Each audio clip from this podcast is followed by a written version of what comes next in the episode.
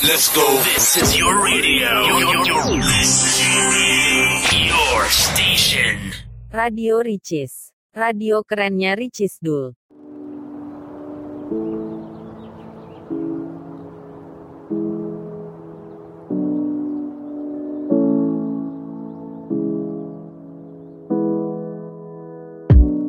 Selamat malam Yorobunsan Kembali lagi dengan podcast dari Radio Ricis Kali ini podcastnya akan spesial membawa kisah-kisah bobrok atau lucu Yang tentunya dapat membuat kita kembali menggali kenangan masa kecil. Lagu yang akan diputarkan malam ini juga spesial lagu yang biasa kita dengarkan saat masih kecil. Eits, tapi kayaknya ada lagi selain itu guys. Pada malam hari ini, podcast Radio Ricis kedatangan DJ baru nih. Kenalan dulu yuk. Ini dia, DJ Mini. Halo guys, konnichiwa bersama Minggi Wibu di sini. Ini pertama kalinya ya uh, gue on air di podcast bareng Bang Yuta. Makanya sebelumnya yang udah hadir pada segmen podcast kali ini. Semoga podcast hari ini bisa menghibur kalian sekaligus nostalgia gitu dah. Oke, have fun ya guys.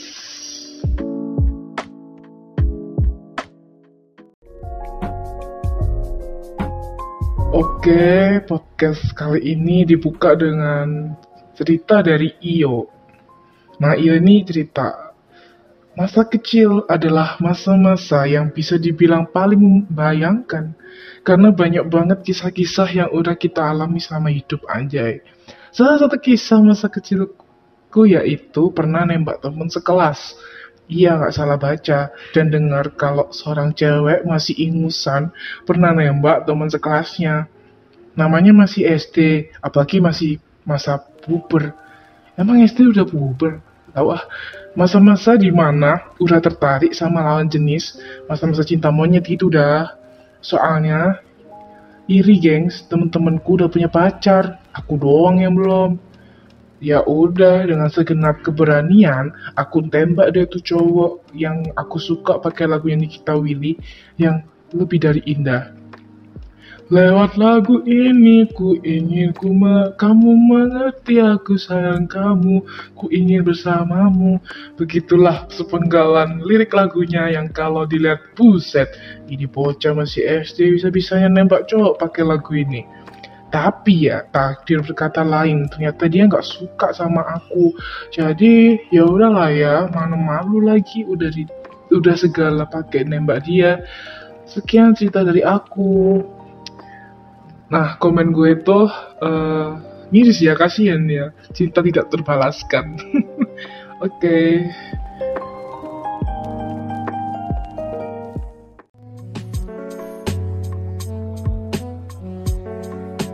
Dari Bidam. Hai, aku bawa kisah barbar bocilku lagi. Jadi, dulu kan kalau sama temen suka main macem-macem ya. Dulu juga udah main peran, main cosplay gitu dah. Saat itu lagi di rumah temen, rame-rame main di sana. Nah, di situ kita cosplay, main jadi barbershop gitu dah. Aku jadi siang motong rambut, temanku yang jadi pelanggannya. Awalnya masih aman-aman aja tuh, pada antri potong rambut. Oke, aku layani kan, pura-pura motong. Terus temanku si A nyaut, katanya, Eh, gak asik banget, masa potong bohongan? Ada gunting gak? Sama temanku yang punya rumah, si B jawab ada. Nah, diambilin tuh gunting, terus dikasih ke aku. Kebetulan sekarang giliran si B yang ke barbershop ceritanya. By the way, si B ini cewek. Terus aku tanya kan, Hai B, kamu mau dipotong gaya apa nih? Dulu kan lagi ngetrend sinetron Cecep tuh. Ya udah, si B jawab pengen kayak si Cecep. Ya udah aku menyanggupi tuh. Akhirnya aku gunting tuh rambut si B yang lumayan panjang jadi kayak si Cecep. Alias agak botak dan berantakan. Eh, habis main barbershop si B nangis. Wega wega wega wega wega. Aduh, ngakak. lupa deh dulu tuh gimana terus. Pokoknya habis itu si B dibawa ke salon buat digundulin sekalian karena udah berantakan banget rambutnya. Ya ilah, kasihan banget temenku. Dia cewek, tapi gundul gara-gara ulah tangan barbarku ini. Maafkan aku, teman.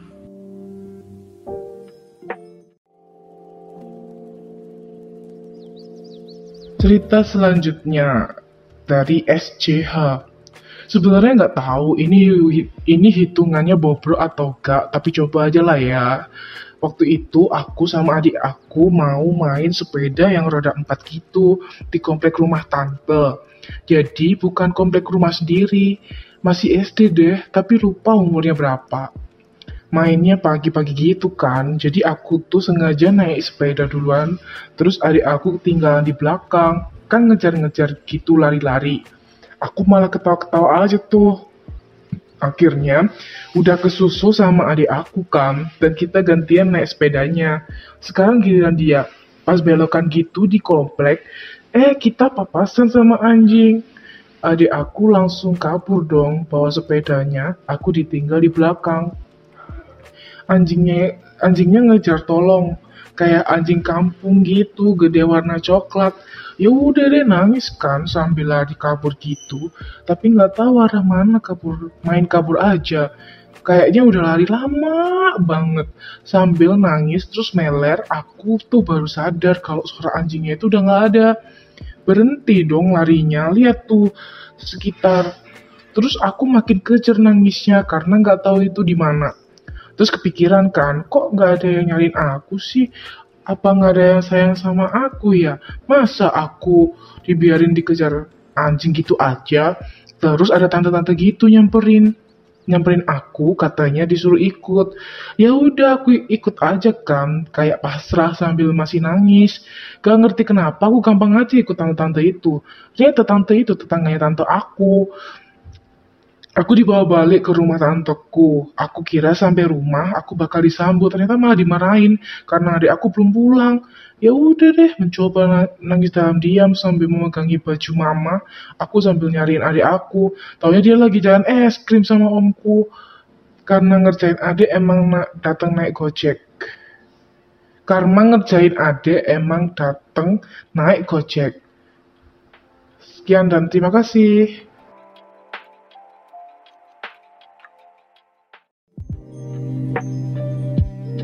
Dari Dam-Dam.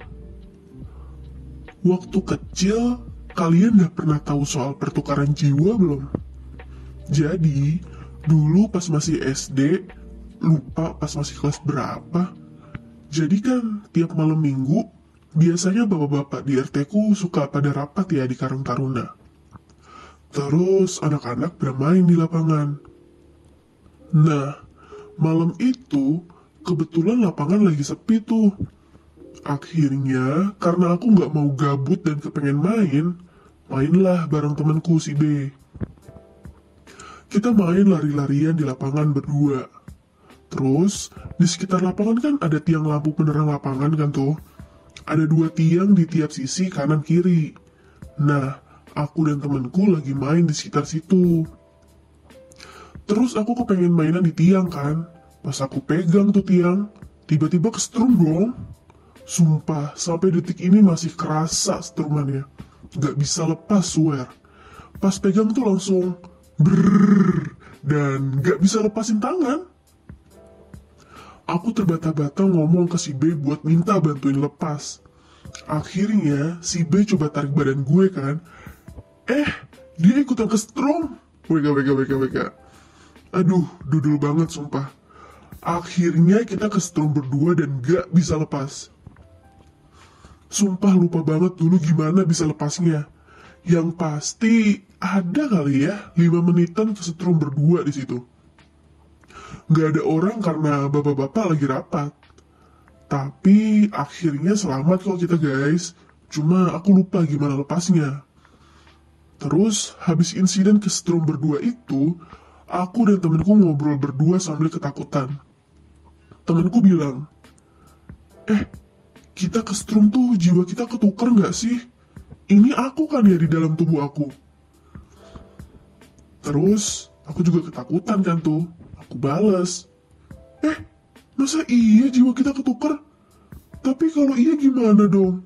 Jangan-jangan jiwa kita ketukar tapi nggak sadar. Terus akhirnya kita nangis deh berdua tuh. Ya ilah, ada aja kebarutan zaman dulu. Sampai sekarang kalau ngobrol sama si B, masih suka ketawa kalau cerita insiden ini.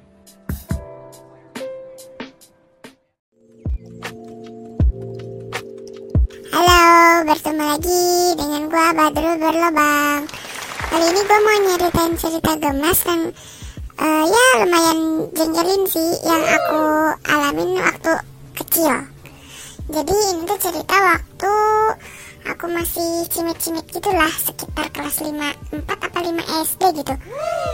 Jadi aku tuh punya temen kan, lumayan deket sih. Nama teman gue itu namanya ya sebut aja si Aswati lah ya. Jadi dia ini anaknya tuh panasan banget tuh. Setiap aku punya sesuatu pasti panas banget. Terus sama suka iri gitu.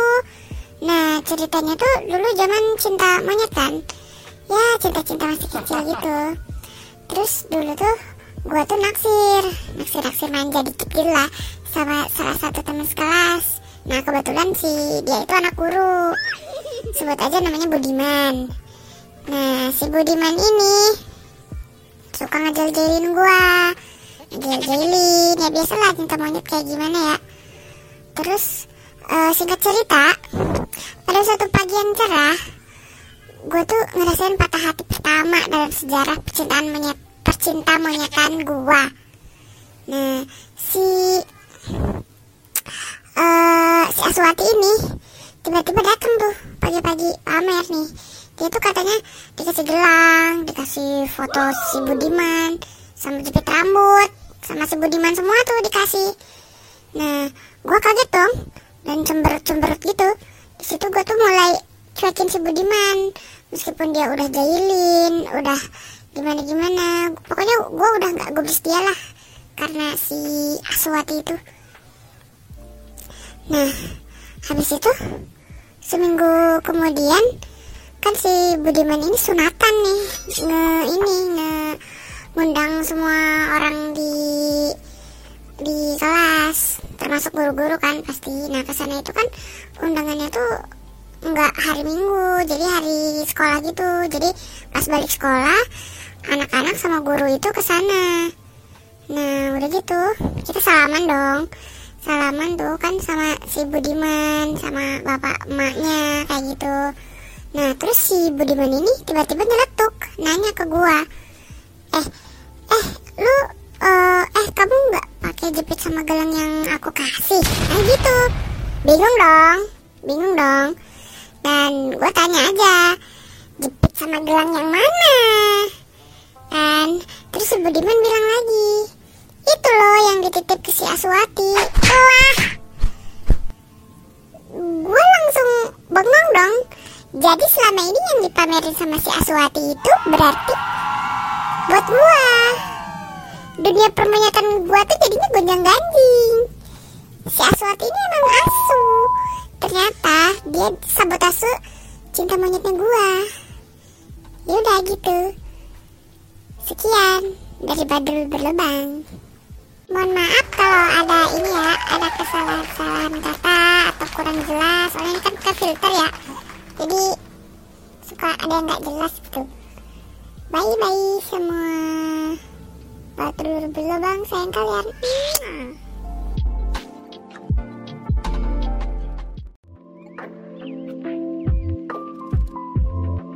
Oke, masih semangat kan sama eh, penasaran dengan cita-cita yang lainnya? Ternyata eh, masa kecil kita tuh random banget ya, nggak kayak eh cuma makam tidur doang gitu ya kan. Nah, sekarang cerita dari papa nih. Dari papa. Mamanya mana? Oke, dulu pas masih kecil saat TK, kan aku barbar betul ya. Kerjainnya main mulu. Ya namanya juga bocil kan. Main, main, main. Eh tahu-tahu udah lulus TK. Lanjut deh masuk SD. Masuk dunia yang baru. Dari dulu aku selalu lebih dekat ke mama ketimbang papa. Papaku pas masih aku kecil tuh galak dan tegas banget. Beda pas udah ada adikku yang kedua, udah nggak pernah galak lagi. Jadi SD ku itu masih satu yayasan sama TK-nya, tapi aku masuk SD-nya yang lo yang lokasinya lumayan agak jauh. Sebelum benar-benar masuk SD kelas 1, aku ada fitting baju seragam sama beli buku perlengkapan sekolah gitu. Pokoknya, di situ aku udah excited banget.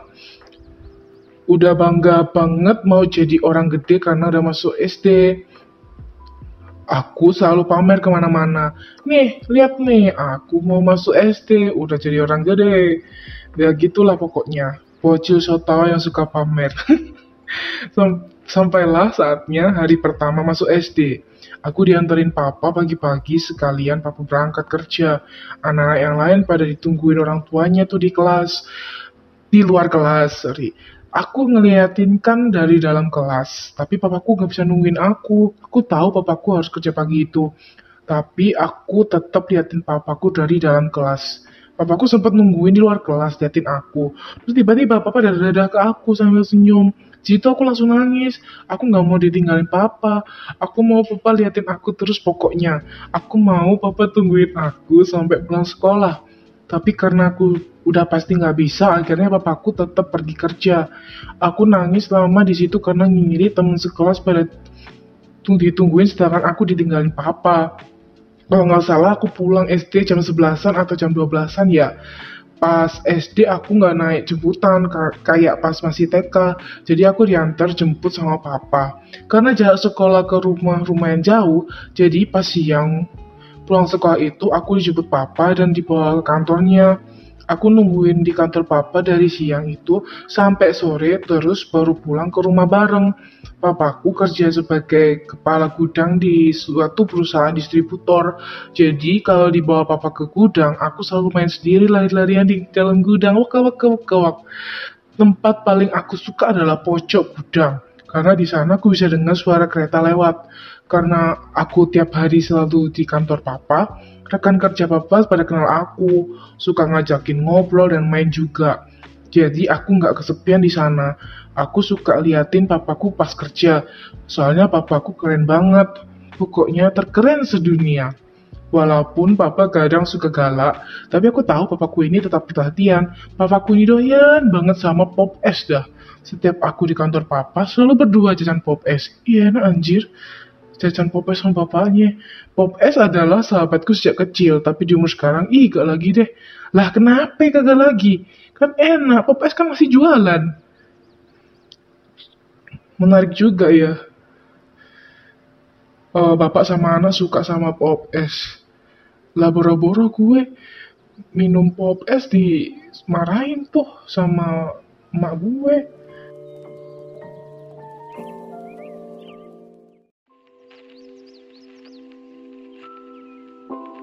Dari Earl Grey.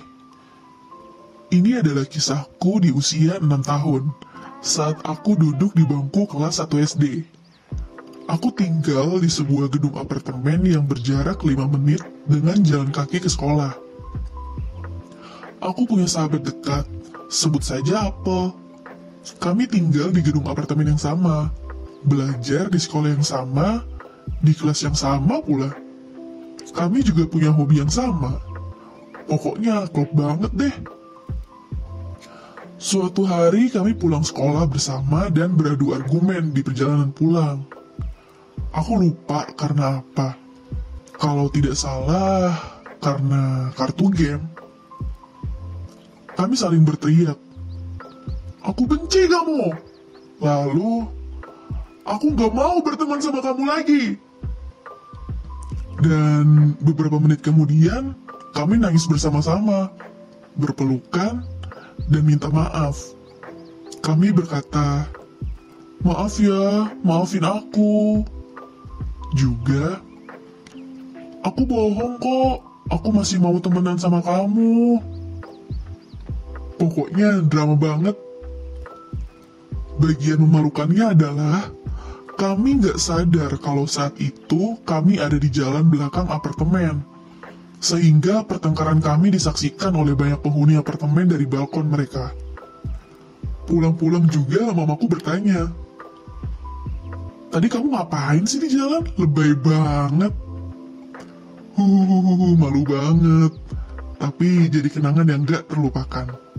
Ya gitu deh, sekian.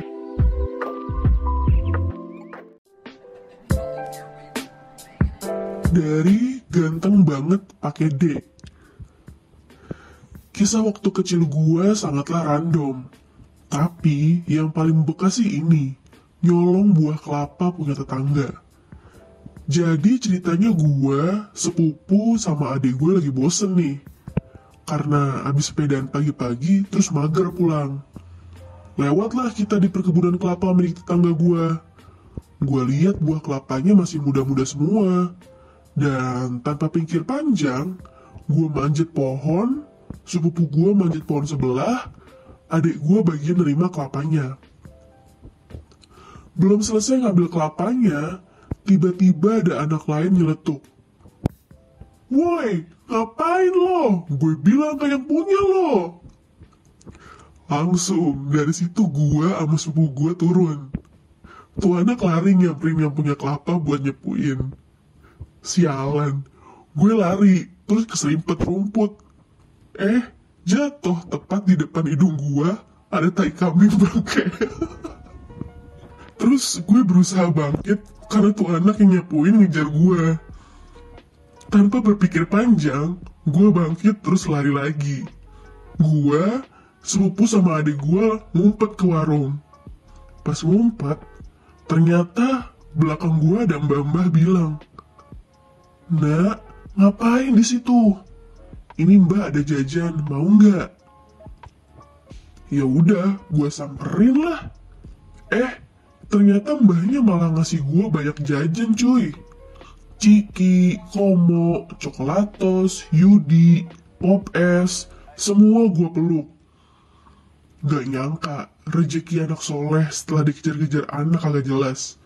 Meskipun gak dapet kelapa, kita dapetnya jajan, gengs. Thanks to mbah yang udah ngasih jajan.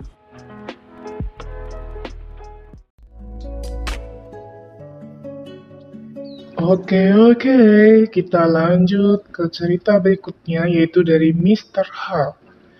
Jadi cerita ini adalah kebodohan gue masa kecil yang bisa dibilang aib ya, tapi seru dan gak akan pernah gue lupain seumur hidup. Perhubungan perhubung ceritanya menurut gue ini lucu, ya gue mau ceritain aja deh, siapa tahu bisa jadi hiburan. Wak wak wak wak. Sorry juga, tapi ya kalau misalnya saya umur kalian tinggi dan nganggep ini gak lucu. Jadi dulu gue kan tinggal di daerah kampung gitu dan masih suka mandi sungai dekat rumah. Ih, seru tuh pasti. Saat itu umur gue sekitar 10 tahun. Terus pada suatu hari ini gue ingin ini pengen banget mandi di sungai. Jadi gue ajak dong teman-teman gue buat ikutan mandi di sungai. Tapi buat, cuma dua orang yang mau ikut. Ya karena emang niat hati mau ke sana ya jadi berapa orang berapa aja orang yang mau pun gas ya kan? Pas sampai di sungai dengan senangnya kami bertiga mandi. Keadaannya kami mandi nggak pakai apa-apa ya. Uh. Sampai suatu ketika gue dengar suara aneh dari dari sekitar situ. Gue bilang dong sama teman gue jadi kami diam agar suara itu bisa terdengar jelas. Tapi nggak begitu lama ada seekor monyet bak Tarzan bergelantungan di dahan pohon kelapa sawit ke arah kami. Kami yang masih kecil saat itu ketakutan dong, apalagi monyet yang datang makin banyak. Jadi kami dengan keadaan masih nggak pakai apa-apa lari pulang ke rumah kami yang emang nggak jauh dari sungai itu. Sampai di rumah jelas dong kami tanyain, kenapa kami telanjang begitu? Kami ceritain deh apa yang kami alami di sungai itu, terus kami ditemenin balik ke sungai. Dan lagi kami pun masih tidak mengenakan apa pun. Itu buat ambil pakaian kami dan anehnya tuh monyet semua udah nggak ada. Kami langsung ngambil pakaian kami dan memakaikannya terus langsung pulang ke rumah. Ya begitulah cerita yang sedikit memalukan dari gue. Buku buku buku. Pengalaman masa kecil yang seru dan menyenangkan tapi sekaligus menyeramkan juga di usia gue saat itu. Oke, nanti dia uh, eh, takut gitu ya uh, ketemu monyet. Padahal kan dia juga, dia juga monyet ya kan.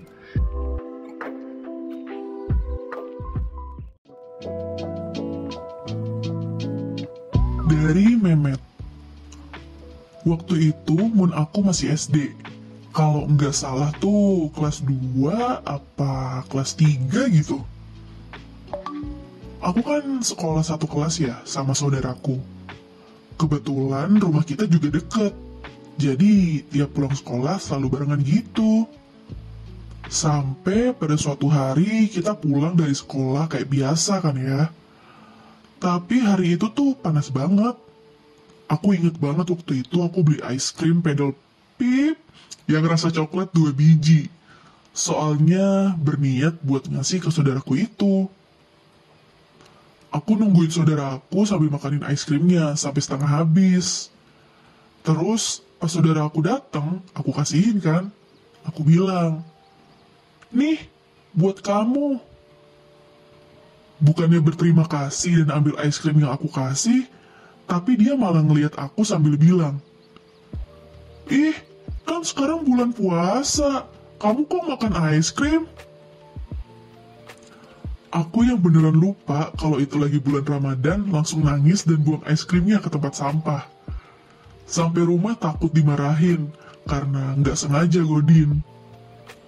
Eh, ternyata malah diketawain sama satu rumah pas tahu aku dengan santai makan es krim di bulan puasa di depan sekolah dan dilihat orang banyak.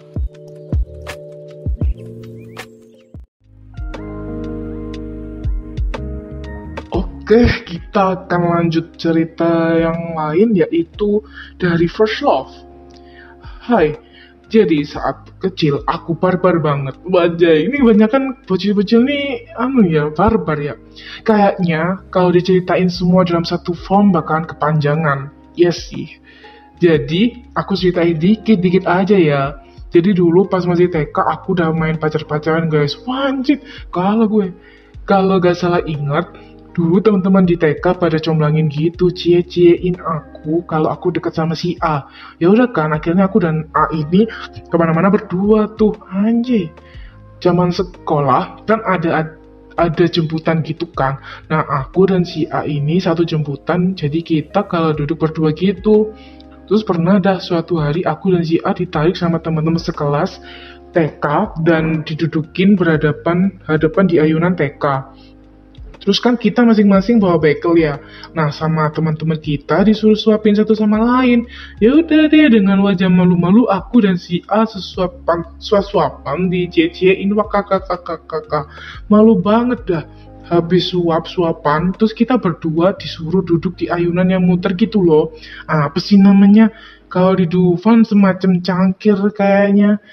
Nah, aku dan A duduk di ayunan itu kan. Terus teman-teman yang muterin kita sambil cie-ciein. Aduh, senyum-senyum kalau ingat zaman dulu gak ada beban. Gak ada beban banget. Tapi kisah pacar-pacaran itu cuma di TK aja, guys. Pas masuk SD kita nggak deket lagi. Kalau dipikir-pikir, ah, ah aku dan si A ini satu sekolah dari SD sampai SMA tapi ternyata Tuhan lebih sayang si A. Si A sudah berpulang ke rumah Tuhan pas semester awal kuliah. Kalau ingat cerita kejadian yang menyebabkan si A sampai berpulang? Ya Tuhan emosi.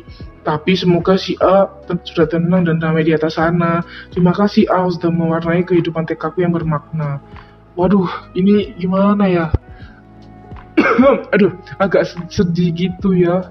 Ya semoga si A ini ya uh, tenang di sana sudah ditempatkan uh, memang tempat yang sudah seharusnya. Amin.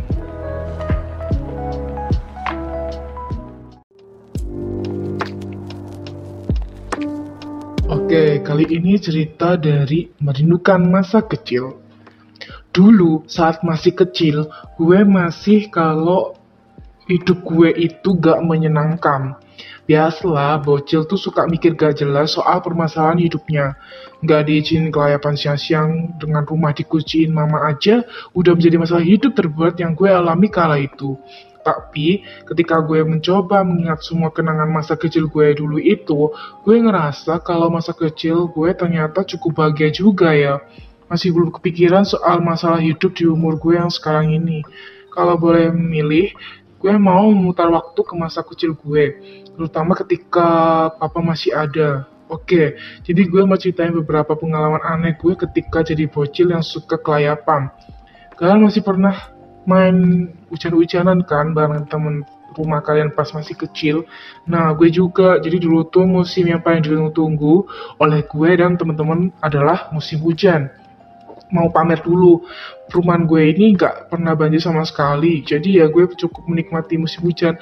Wak, wak, wak, wak, wak. Oke, jadi dulu ketika udah mendung, biasanya gue sama teman-teman gue janjian nih minta izin ke ibu masing-masing supaya boleh main hujan. Dan dia untung aja diizinin. Jadi gue dan teman-teman gue ngumpul di rumah gue. Kita nungguin hujan turun. Seneng banget tuh pas mulai gerimis. Wah hebohnya udah kayak baru dapat pengumuman lolos seleksi CPNS. Akhirnya hujan turun, gue sama temen-temen main hujan dah. Apalagi hujannya itu saat itu deras banget. Perumahan gue ini tuh ajaib banget. Selain nggak ada banjir, selokannya tuh juga selalu kering dah. Wek, wek, wek, wek. Yang ada airnya sih, tapi nggak banyak. Terus pas hujan deras gini tuh airnya ada yang lumayan lah di selokan. Gue sama temen-temen pergi ke gang belakang, ke daerah musola. Nah, di belakang musola itu udah perumahan lain dan datarannya lebih rendah. Jadi ketahuan kan airnya selokan air selokan perumahan gue mengalir. Ya itu mah emang dasar perumahan lu ya. Awak, awak, awak, awak. Nah, kebetulan selain gue dan teman-teman, ada anak lain yang juga ikutan main hujan. Rame dah pokoknya. Waktu itu gue, eh, waktu itu kita ngide nih main perosotan di selokan samping musola kebetulan agak gede selokannya dan itu agak turunan gitu. Airnya juga ngalir terus karena hujan. Jadi kayak di waterboom gitu deh. Jadi kamu ganti-gantian nih. Jadi kami ganti gantian nih ngantri. Duduk di selokan terus tiduran. Habis gitu didorong sama yang lain dan wush prosotan dah di selokan swear asik banget gak bohong. Air selokannya tuh gak hitam beneran jernih karena biasanya kan kering ya dan saat itu isinya air hujan aja wak kawak kawak kawak. Gak ada pikiran kalau selokan kan jorok tapi yang penting asik aja lah prosotan sampai bosen. Sampai akhirnya hujan berhenti terus kita para bocil kecewa karena belum puas main prosotan. Air selokannya mulai surut lagi soalnya wak kawak kawak. Pokoknya pengalaman prosotan ala waterboom dengan modal murah meriah gak akan gue lupain seumur hidup. Karena kalau gue ingat pengalaman tengil gue dulu, gue jadi bisa sedikit bersemangat. Terutama di umur gue yang sekarang, ketika gue lagi stres mikir, mikirin masalah kehidupan yang gak berhenti Anjay, curhat. Menarik banget ya. Uh, kebanyakan tentang ini ya, hujan ya, kayak belajar geografi gitu. Keren lah, keren, keren, keren.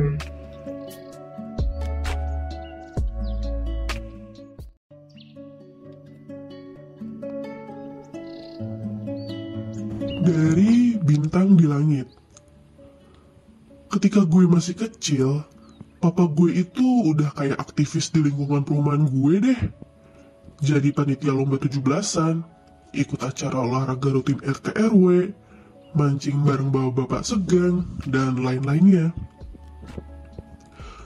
Ketika gue dan adik-adik gue mulai besar, papa gue mulai jarang ikut kegiatan di perumahan Mungkin karena tenaganya udah nggak sefit dulu ya.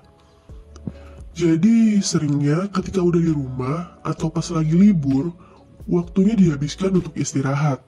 Atau ngeganggu acara gue sama adik gue nonton sinetron dengan diganti jadi nonton bola. By the way, gue ini anak pertama dari tiga bersaudara. Gue adalah anak yang paling tertutup daripada dua adik gue karena dari kecil gue udah dididik agak keras. Jadinya gue takut terutama sama papa. Gue jadi terbiasa untuk nggak pernah menyuarakan apa yang gue pikirkan. Gue bahkan nggak bisa marah karena gue tahu kalau dimarahin itu menyeramkan. Orang-orang yang kenal gue pasti selalu bertanya-tanya kenapa gue nggak pernah marah. Ya begitu deh. Tapi yang mau gue ceritain di sini adalah pengalaman yang sangat gue rindukan dari sosok papa. Dari semua didikan kerasnya saat gue masih kecil, sampai akhirnya hadir dua adik gue, papa mulai nggak sekeras dulu. gue jadi mulai mencoba untuk sok asik ke papa. Kayak adik-adik gue yang biasanya suka bercanda sama papa dengan mudahnya. Jadi, ketika gue udah di SMP, papa gue ajarin gue naik motor. Jujur aja gue agak canggung, karena biasanya nggak pernah sedekat itu sama papa. Tapi yang gue rasain selain gugup adalah seneng. Seneng banget bisa dapat perhatian papa. Diajarin naik motor, eksklusif gue doang. Terus, suatu ketika, gue pengen lebih serius buat belajar naik motor. Gue pun memberanikan diri untuk minta papa ajarin naik motor. Gue inget banget, di situ papa kayak agak kaget, tapi kayaknya agak seneng juga. Soalnya, gue nggak pernah minta langsung. Biasanya selalu diajakin papa. Jadi, pas sore di hari Minggu, diajarin naik motor sama papa. Di situ gue udah mulai lancar. Meskipun hampir nyebur ke sungai, tapi gue udah lebih baik.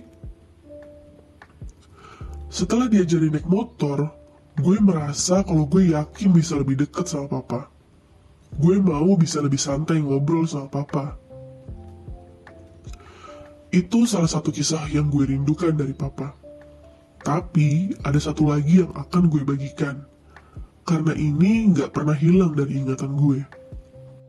Jadi, papa gue kan jago banget main badminton karena sering main bareng bapak-bapak lain.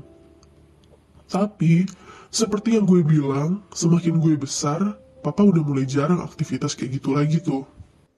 Nah, jadi waktu itu udah lomba 17-an. Kayaknya pas gue masih di kelas 1 SMA deh. Tapi, ini lombanya untuk Karang Taruna. Ada lomba badminton tuh. Gue daftar kan, main yang double bareng temen. Nah, gue merasa kemampuan gue itu masih belum cakep. Akhirnya, gue memberanikan diri untuk minta ajarin papa main badminton. Dan betapa senangnya gue saat itu ketika papa menyanggupi. Jadi, hampir tiap malam gue latihan badminton sama papa. Senang banget lihat senyum papa dan betapa kerennya papa main badminton di hadapan gue. Karena kan gue udah mulai jarang lihat papa main tuh.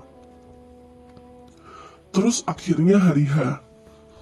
Malam itu gue tanding badminton. Gue ingat dengan jelas papa nonton pertandingan gue di pinggir lapangan. Dari situ, papa ikut menyuraki memberi semangat pas gue lomba. Terus juga sambil teriak, kasih tips kayak coach. Aduh, gak tahu lagi. Malam itu gue bener-bener bersemangat karena didukung papa. Akhirnya, gue sama teman gue juara satu seperumahan guys. Weka, weka, weka, weka. Habis itu, besoknya gue diajak papa pergi ke toko sepatu olahraga. Gue dibeliin sepatu olahraga. Aduh, nangis banget gue. Grogi pas disuruh pilih mau sepatu yang mana. Kayaknya ada setengah jam sendiri milih sepatu sampai diomelin si papa. Intinya, gue seneng banget karena akhirnya mulai bisa lebih deket sama papa. Untungnya gue masih bisa menggunakan waktu yang berharga untuk setidaknya lebih dekat ke papa sebelum akhirnya papa berpulang. Walau rasanya kurang, tapi gue bersyukur. Kenangan yang gue rindukan ini akan selalu gue kenang sampai kapan pun.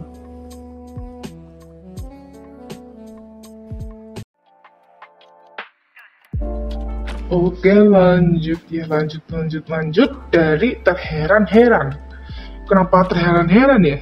Heran sama apa? Yuk penasaran kan? Kita lihat eh kita dengar dulu ya.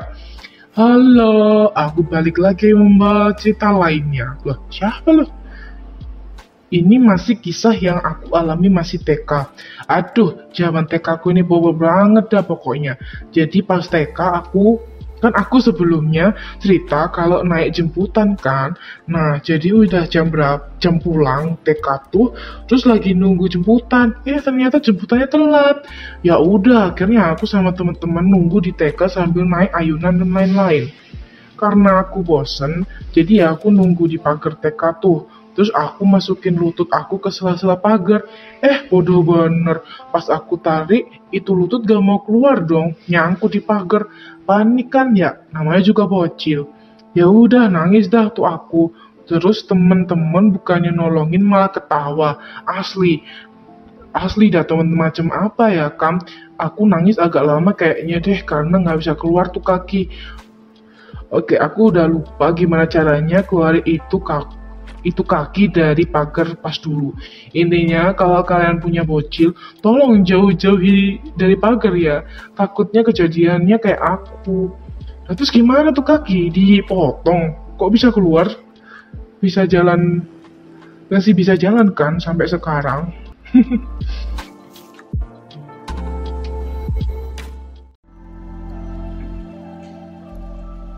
Terus ini nih, ada cerita dari gas pedal, pedal, pedal. Kalau salah komen ya guys, gas pedal atau gas pedal. Oke, ceritanya tuh gini. Aku mau cerita teman-teman. Jadi aku dulu waktu SD suka banget sepedaan. Nah, aku waktu itu sepedaan di luar kan dari siang tiba-tiba ajan berkumandang tuh. Tolong kasih BGM. Oke, tolong kasih BGM ya, Bang. Allah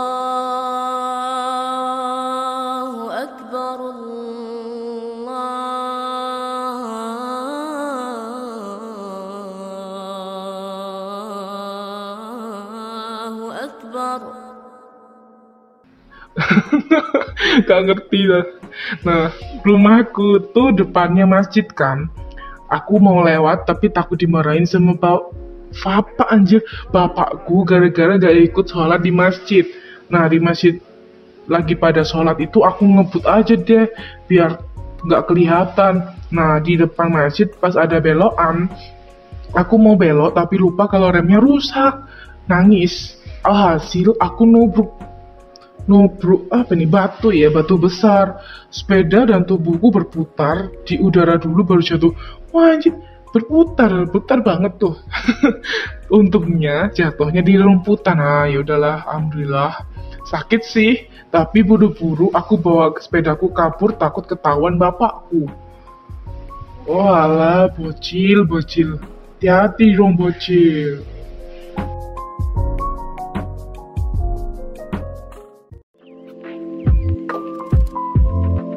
Dari keriting. Dulu, tiap malam minggu, gue sama teman-teman kompleks suka main bentengan. Pas itu bentengannya pakai tiang listrik, dan deket tiang itu ada tempat sampah yang dibikin dari batu bata dan semen. Jadi, gue jaga bentengan sambil nongkrong di atas tempat sampah itu, dan liatin temen yang lagi maju giliran buat kenain bentengan atau lawan. Nggak lama, ada orang gila lewat depan gue. Terus dia jalan balik ke arah belakang gue. Jadi gue nggak bisa lihat dia ke mana. Terus tiba-tiba pundak gue ditepok. Gue langsung lompat dan lari ngibrit sambil teriak kencang. Teman-teman gue pada manggilin, tapi baru kedengeran pas gue pelanin lari. Gue baliklah ke tempat main tadi sambil kaget panik. Sampai sana, mereka pada nanya, Lo kenapa? Gue jawab, Tadi gue ditepuk orang gila, woi. Terus, selalu temen gue ketawa kenceng. Dia bilang, Blow on, itu gue yang nepok.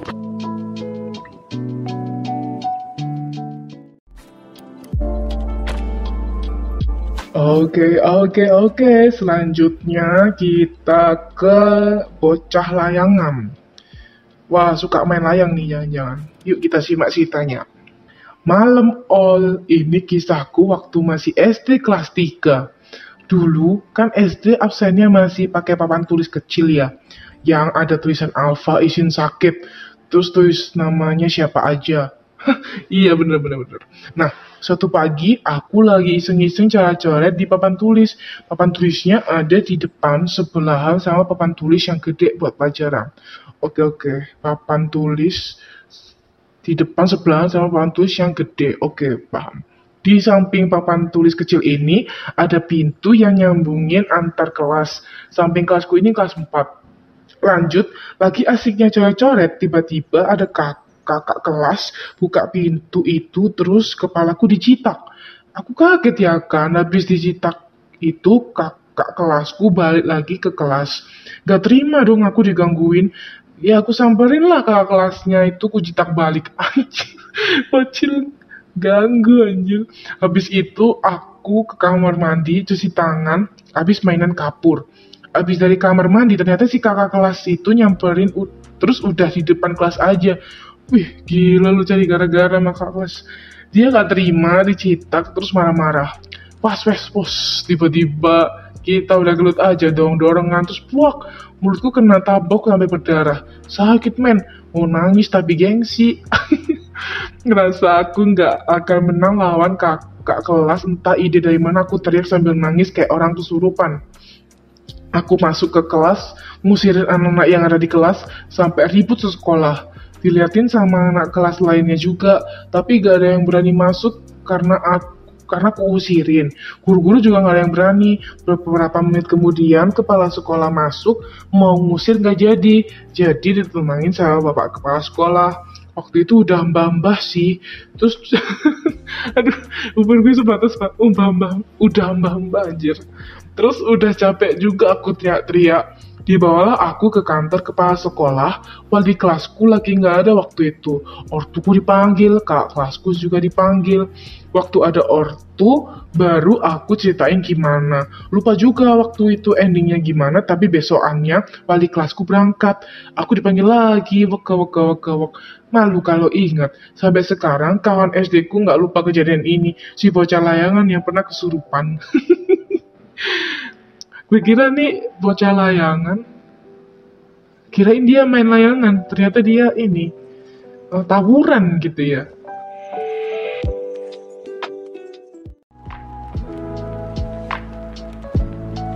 Nah, ini balik lagi gue yang cerita jadi eh, dari ganteng-ganteng top GGT gitu ya. Biasanya ganteng-ganteng serigala GGS tapi ini ganteng-ganteng top anjay. Yuk kita masuk ke ceritanya. Jadi ini sedih sih, gak bobrok tapi mau curhat. Oke, dulu kan gue dari daerah tengah gitu pindah ke pusat peradaban Indonesia. Eh, pusat peradaban. Nah, pas udah pindah punya dua orang temen main tiap hari main sama mereka sampai gumoh. Suatu hari mereka berdua yang lebih tua setahun dari gue bahas transmigrasi. Demi Tuhan, dulu gue pinter banget selalu ranking 2 di kelas. Karena temennya cuman buku, jadi tahu kan yang mereka omongin. Terus nimbrung, iya biar penyebaran penduduk rata ya kan, jadi harus transmigrasi. Terus malah dibilang gini, kamu kan dari daerah transmigrasi, pulang lagi aja sana menuin-menuin kota aja. Aduh, kocak. Eh, kata-kata itu bikin gue nangis. Cuma karena Tengsin udah kelas 4, akhirnya gue bilang mau ke rumah dulu ambil komik yang gue ceritain kemarin. Dan gak balik-balik sampai seminggu, soalnya gue beneran sedih disuruh pergi. Patah hati. Sekian unek-unek masa kecil ganteng-ganteng top pesannya buat kalian. Hati-hati dalam berucap ya, soalnya orang yang kayak gue banyak tapi diem diem aja. Oh, oke.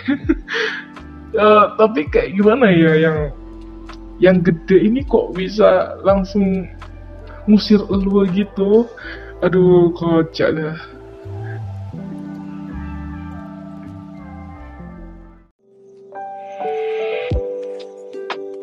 Dan next cerita berikutnya yaitu dari Ciki Komo. Ciki, udah Ciki, mereknya Komo, oke. Oke, di sini gue mau cerita, eh, mau nyeritain masa kecil yang bobrok bener dan rada aib sih. Pertama, jadi itu dulu gue sering lihat nyokap gue minum pil KB. Wah, anjir. Karena masih bocah kan nggak tahu tuh itu apaan terus gue kepo dan tanya itu obat apa terus beliau jawab itu vitamin nah karena kata bu guru kita itu harus minum vitamin agar sehat. Akhirnya diem-diem gue minum tuh pil KB emak gue dan beliau bingung karena pil kok pil KB-nya udah kelongkap satu HR satu hari. Kan modelan pil KB itu ada harinya di bungkusannya. Oke oke oke. Akhirnya nyokap nanya ke gue dan gue ngaku kalau gue minum itu. Nyokap panik sih, tapi ketawa juga karena rasa penasaran gue cukup tinggi. Kedua, jadi dulu gue dulu kecil gue sering main petak umpet di depan rumah. Nah, waktu itu lagi ngumpet di balik tong sampah besar gitu. Terus ada anjing ngeliatin sambil buntutnya goyang-goyang. Akhirnya gue lari ke tempat si penjaga dan nyentuh tiang jaga. Yang artinya gue menang. Tapi setelah nyentuh, gue langsung nerusin larinya. Sampai akhirnya gue manjat pagar lapangan basket. Aduh, ada aja. Ada lagi nih tentang petak umpet. Jadi temen gue tuh semuanya nonis ya. Dan gue muslim sendiri. Tapi saat maghrib gue bukannya balik buat ibadah malah tetap kas main. Jangan tidur teman-teman. Nah gue ngumpet tuh di tempat duduk yang terbuat dari semen gitu. Yang nyambung sama tembok. Biasanya depan rumah ada. Terus gue nggak nyadar ternyata di situ banyak semut dan akhirnya gue disemutin. Kata nyokap sih itu azab karena gue nggak salat maghrib. Si si si si si. Ya lu mah. Nah ketiga jadi ceritanya kita bertiga ini lagi main polisi maling. Nah gue sama satu temen gue ini jadi maling tuh jadinya si polisi ngejar kan karena si polisi ini capek akhirnya dia ngelempar batu dan pluk pas kena alis gue dan bocor deh tuh alis gue weko weko weko anjir bocor dong. Sampai sekarang kalau lihat bekasnya suka ketawa sendiri. Dah tiga dulu aja deh takut kepanjangan nanti bosen weko weko nggak bosen kok beneran. Thanks karena udah dibacain. Ya sama-sama. Nah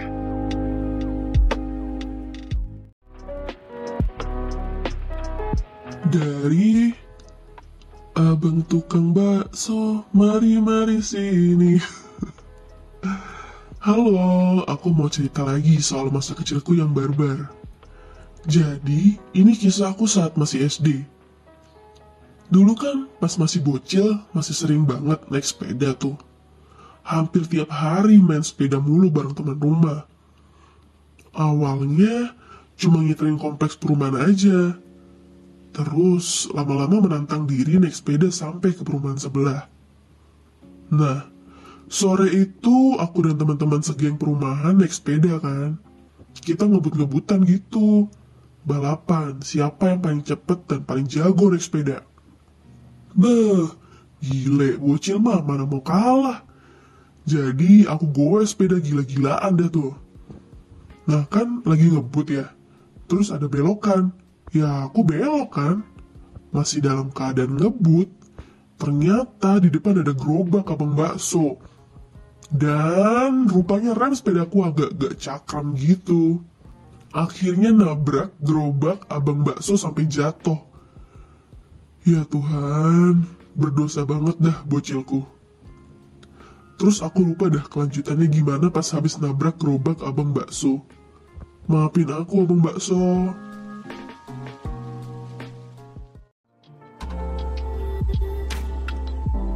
Oke, cerita terakhir nih, cerita terakhir yang gue bacain dan eh, dari segmen terakhir in segmen hari ini yang terakhir ya. Dari Ciki. Wah, banyak banget nih yang makan Ciki, makanya namanya Ciki. Halo ya Robun, nama aku Cikita. Panggil aja Ciki. Aku mau story pengalamanku pas 3 SD. Jadi pas itu aku nih mau racing ala pembalap MotoGP sama kakak sepupu Q yang 4 SD. Tapi karena sepedanya cuma satu yaitu sepeda Q yang model polygon cowok, ya dah kita pakai itu dengan posisi dia duduk ngegowes dan aku berdiri menginjak mur yang ada di tengah roda ban belakang. Tentu saja aku berpegangan di pundaknya agar supaya tidak terjatuh sahabat. Ya, mulailah kami bersepeda dengan kecepatan rendah, lalu semakin kencang dan menjadi MotoGP di jalanan komplek yang sunyi ini sambil bersenandung. Anjir, ini gimana namanya? Ah, serunya gini gue.